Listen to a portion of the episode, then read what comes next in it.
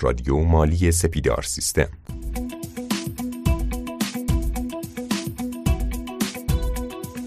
به نام خدا. سلام عرض می‌کنم خدمت شنوندگان عزیز رادیو مالی. امیدوارم که حالتون خوب باشه. با پادکست 107 از سری پادکست های رادیو مالی سپیدار سیستم در خدمت شما هستیم. تو این قسمت می‌خوایم در خصوص صورتهای مالی اساسی اون هم بر اساس تغییرات استاندارد شماره یک صحبت بکنیم. تو این قسمت دعوت کردیم از دو تا از اساتید خودمون جناب آقای بنو فاطمه که حتما میشناسینشون و جناب آقای پیام قناعت. دوستان اگر صدای من رو میشنوید من سلام عرض می‌کنم. سلام که نام خداست. ابراهیم بنو فاطمه هستم. در خدمت شما عزیزان گرامی و دوست و همکار خوبم آقای پیام قناعت هستیم در خدمتتون. با سلام خدمت همه همکاران و دوستان گرامی. خدا رو شکر می‌کنم که در خدمت شما هستم. امیدوارم بتونیم یک پادکست خوب و مفید رو در کنار اساتید فن و حسابداری داشته باشیم. سلامت باشید. ممنون که دعوت ما رو پذیرفتید و این پادکست ما در خدمت شما هستیم و از دانشتون استفاده می‌کنیم. تو همین ابتدا من یه سوال خیلی کلی دارم و اون همین هستش که برای ما تعریف بکنید صورتهای مالی چی هست؟ صورتهای مالی که حداقل سالی یک بار باید ارائه بشه تو بعضی جاها بیشتر. شاید فصلی و ماهانه هم دارن بعضی شرکت ها. در واقع خلاصه عملکرد سالانه یک شرکت هست. خب حالا من یه نکته هم بگم همجوری که آقای قنات میگن. حالا من یه نکته هایی که سعی می‌کنم چون اصلا بحثمون صورت های مالی طبق استاندارد حسابداری شماره یک و تغییرات آخرش هست. نکته که حالا لازم باشه از استاندارد باشه سعی می‌کنیم این هم بین پادکست استفاده بکنیم. صورت مالی هایی که کمتر از یک سال یا بیشتر از یک سال زمان برده یعنی اون پروسه زمانش بیشتر از یک سال شده یا کوتاهتر شده و ارائه میشه حتما باید دلایلش طبق استاندارد توی خود خود صورت های مالی حتما افشا بشه. بسیار عالی.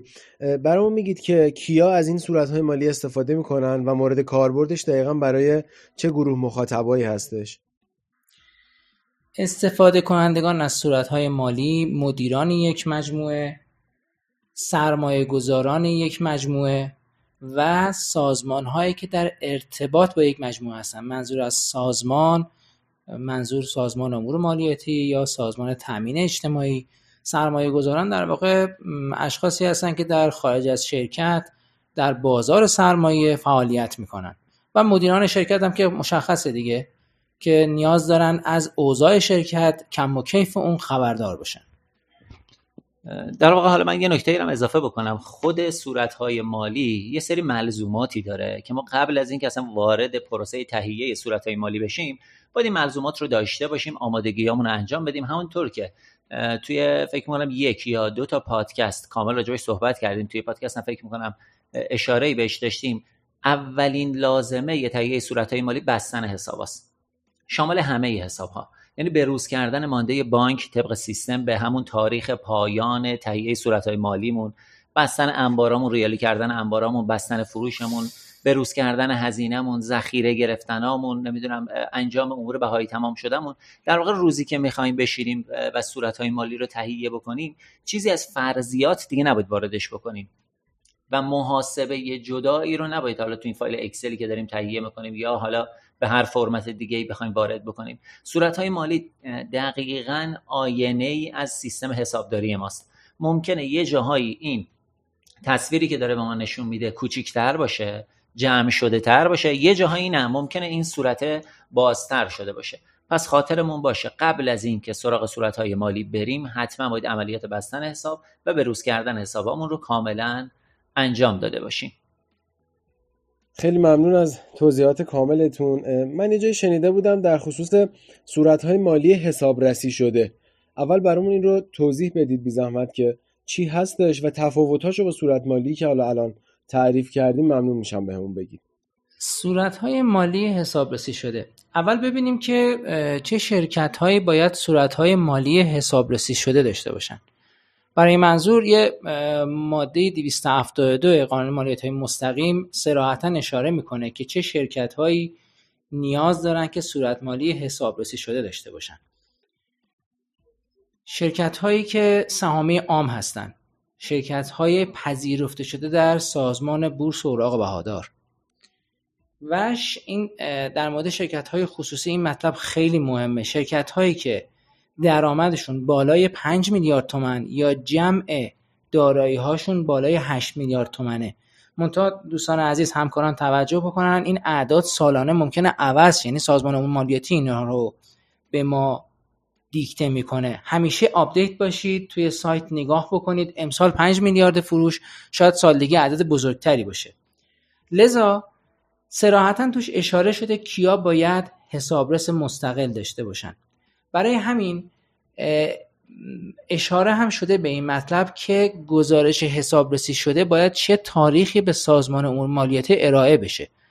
همونطور که شما می‌دونین پس از چهار ماه از گذشتن سال مالی موعد ارائه اظهارنامه به سازمان امور مالیاتیه و بعد از اون سه ماه فرصت داریم که صورتهای مالی حسابرسی شده رو به سازمان امور مالیاتی تحویل بدیم.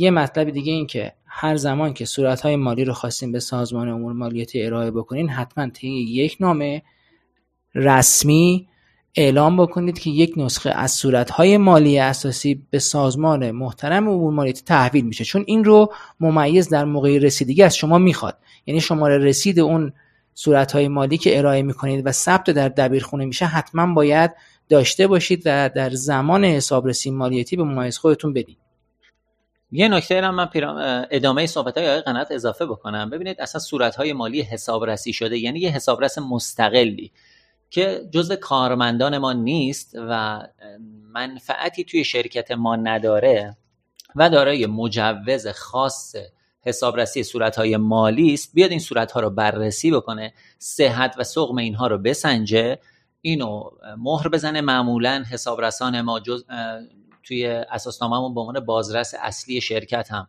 معرفی میشن. یه گزارشی هم اینا تهیه می‌کنن. اول صورت های مالی قرار میدن نقطه نظراتشون رو می‌نویسن اینکه آیا این صورت های مالی طبق استانداردها تهیه شده یا تهیه نشده. یه سری بندها بهش اضافه می‌کنن که ما بهش میگیم بندهای گزارش بندهای مدیریتی که این نقاط قوت این نقاط ضعفه پس صورتهای مالی که توسط حسابرسان رسمی بررسی میشه و مورد تایید قرار می‌گیره در واقع میشه صورتهای مالی حسابرسی شده که خاطرمون هم باشه. معمولا بانک ها برای وامدهی سازمان امور مالیاتی برای رسیدگی مالیاتی خیلی به این گزارش و صورتهای مالی استناد می‌کنن. خب به نظرم بریم سراغ اجزای صورتهای مالی و یکم برامون توضیح بدید در خصوص اینکه این صورتهای مالی که اینقدر در موردشون داریم صحبت می‌کنیم از چه جزهایی تشکیل شده؟ اجزای صورتهای مالی قدیم بذار اول بگم که قدیمش چی بود جدیدش چی شده؟ قدیم ترازنامه بود صورت سود و زیان بود. پایین صورت سود و زیان سود و زیان انباشتره می نوشتیم و گردش وجود نقد. اما خب در حال حاضر تغییر پیدا کرده اجزای صورت های مالی و تقریبا شبیه به الگوی IFRS شده. حالا بگم IFRS چیه؟ IFRS مخفف International Finance Reporting Standards. در واقع همه شرکت ها در تمامی دنیا که ملزم به رعایت IFRS هستند یک چارچوبی براشون تعیین شده که طبق اون چارچوب صورتهای مالی خودشون رو ارائه می‌کنن. فایدهش چیه؟ فایدهش اینه که قابل مقایسه میشن صورتهای مالی. یعنی اینکه یک چارچوبی براشون تعیین میشه که با پذیرش IFRS یه شرکت می‌تونه صورت مالی خودش رو با اصول مشابه به شرکت رقیب خارجی خودش ارائه بکنه.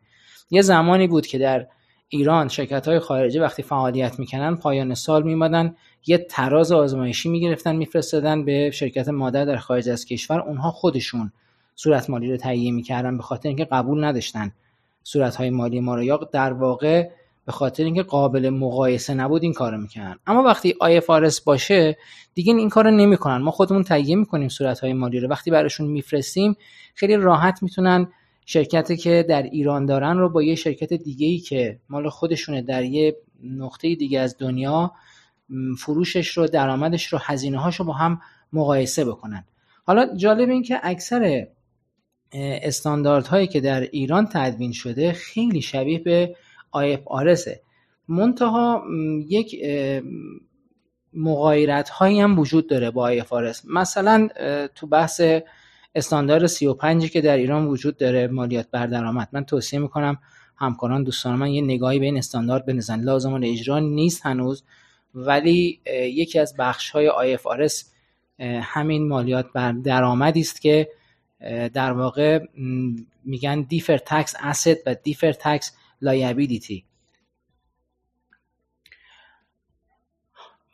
بپردازیم به اجزای صورت های مالی. من خیلی نرم توی IFRS الان به شکلی که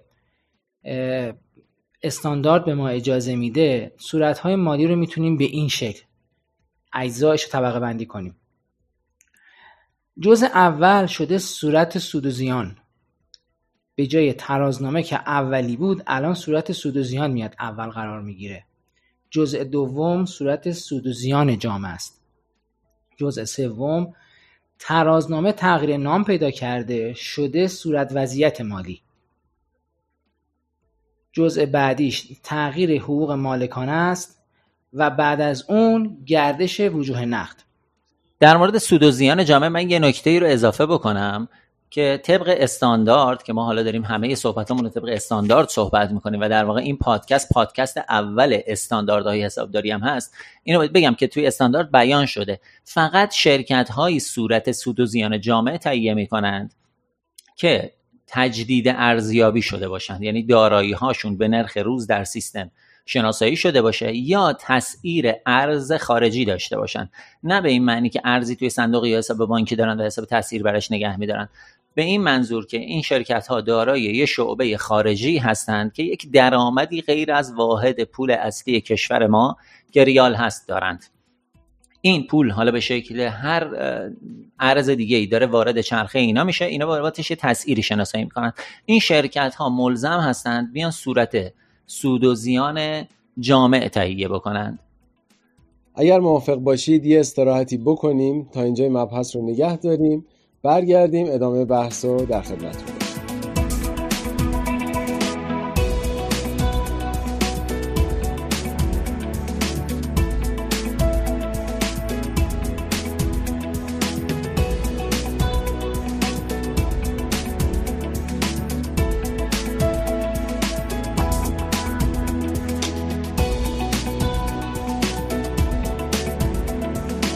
خب ممنون که تا اینجا همراه ما بودید. من یه مرور مختصری داشته باشم بر اینکه از ابتدای پادکست چیا گذشت. ما اومدیم در ابتدا در مورد ماهیت صورتهای مالی صحبت کردیم که صورتهای مالی چی هستند کیا ازش استفاده می‌کنن. در مورد ملزوماتش صحبت کردیم. رسیدیم به بحث اجزای اون. گفتیم که در قدیم چه اجزایی داشته؟ جدیدا بر اساس استانداردها و الگوی آیفارس چه بخشهایی رو شامل میشه و حالا قرار هستش که در مورد تک تک اجزای اون مفصل صحبت بکنیم.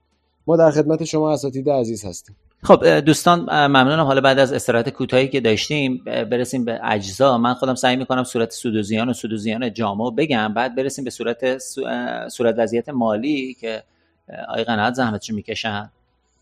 تبهر بیشتری مطمئنا تو این زمینه دارن. در مورد صورت سود زیان صورت سود زیان با صورت سود زیان قبلی هیچ تغییری توش اتفاق نیفتاده. یعنی ما تمامی درآمدهامون رو به همراه بهای تمام شدهمون میاریم توی جدولی قرار میدیم و هزینه های عملیاتی و غیر عملیاتی رو میایم زیر این اعداد درآمد قرار میدیم. اینها رو از همدیگه کم می‌کنیم.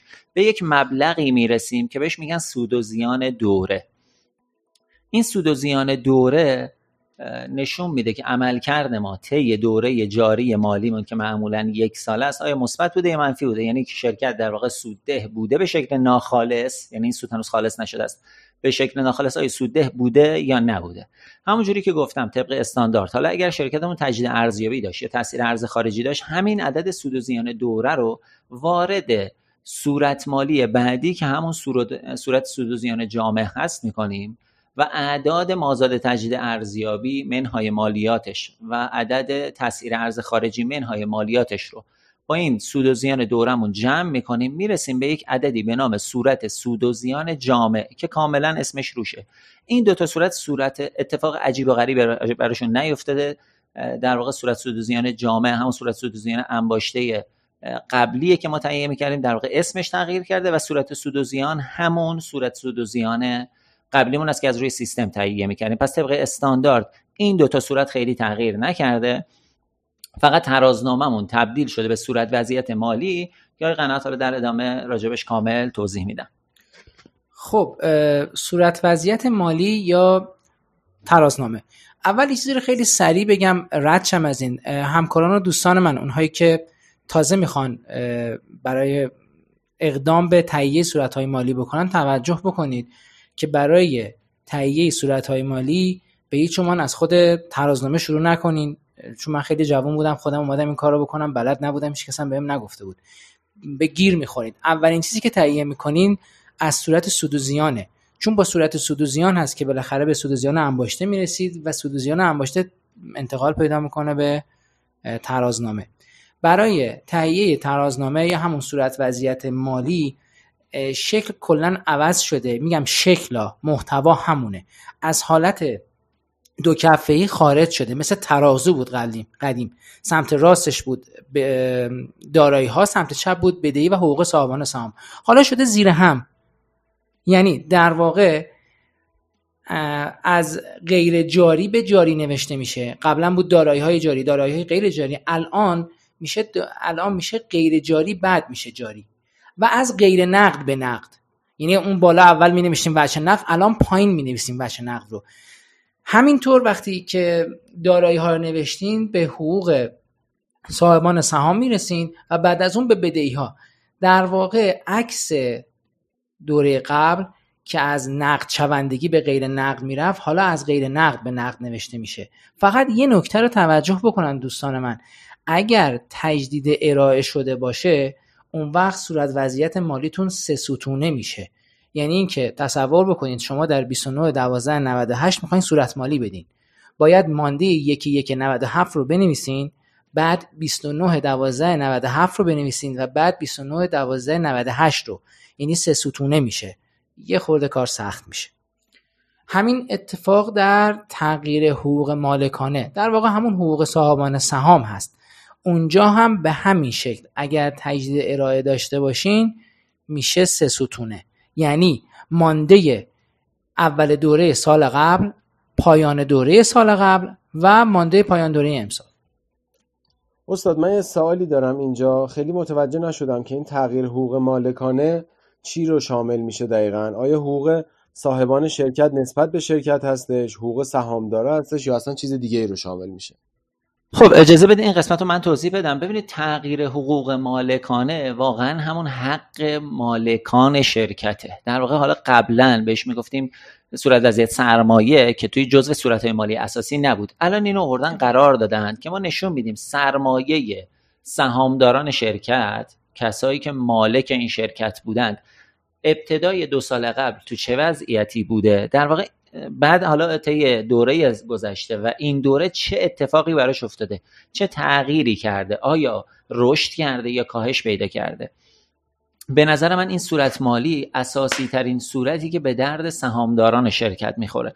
شاید سهامداران شرکت ها معمولا چون دانش حسابداری ندارند دانششون معمولا دانش متفاوتی هست خیلی شاید از صورت وضعیت مالی از سود زیان جامعه اینا سر در نیرن. ولی تغییر حقوق مالکانه جوری نوشته شده طبق استاندارد شماره یک که خیلی قابل فهم تر شده. به راحتی یه سهامدار می‌تونه ابتدای دوره خودش رو نگاه بکنه پایان دورش رو هم نگاه بکنه ببینه سرمایهش طی این دو سال چه اتفاقی براش افتاده. یا وقتی به عنوان یه سرمایه گذاری جدید می‌خواد وارد یه شرکتی بشه آیا این شرکت وضعیت سوددهیش طی دو سال گذشته به چه شکل بوده؟ مثبت بوده؟ منفی بوده؟ آیا ارزش سرمایه گذاری دارد یا ندارد.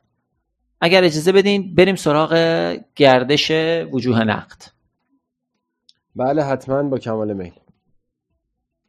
خب جزء آخر گردش وجوه نقد. چیزی که ما عمدتا حسابدارا خیلی بهش علاقه نداریم چون واسه در آوردن گردش وجوه نقد همیشه مشکل وجود داره. مشکل هم به خاطر اینه که میگن اساسا گرایش وجوه نقد چیه اصلا؟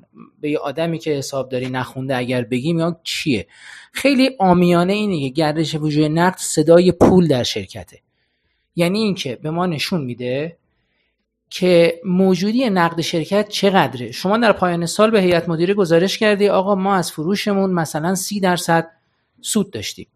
آیا این سی درصد به نقد تبدیل شده یا نه؟ یا چقدرش امسال دریافت شده یا چقدرش دریافت نشده؟ مهم بچه نقده و بچه نقد نشون دهنده قدرت تصمیم گیری یه شرکته. وقتی پول داشته باشی خیلی سرمایه گذاری ها رو می‌تونی انجام بدی. اما خب واسه در آوردن گرش وجود نقد و به سرانجام رسوندنش یه سری سختی هایی داره. من توصیم به شما اینه به عنوان یک همکار برای نوشتن گردش وجود نقد ابتداعا میباید سود و زیان تطبیقیتون رو تهیه بکنید.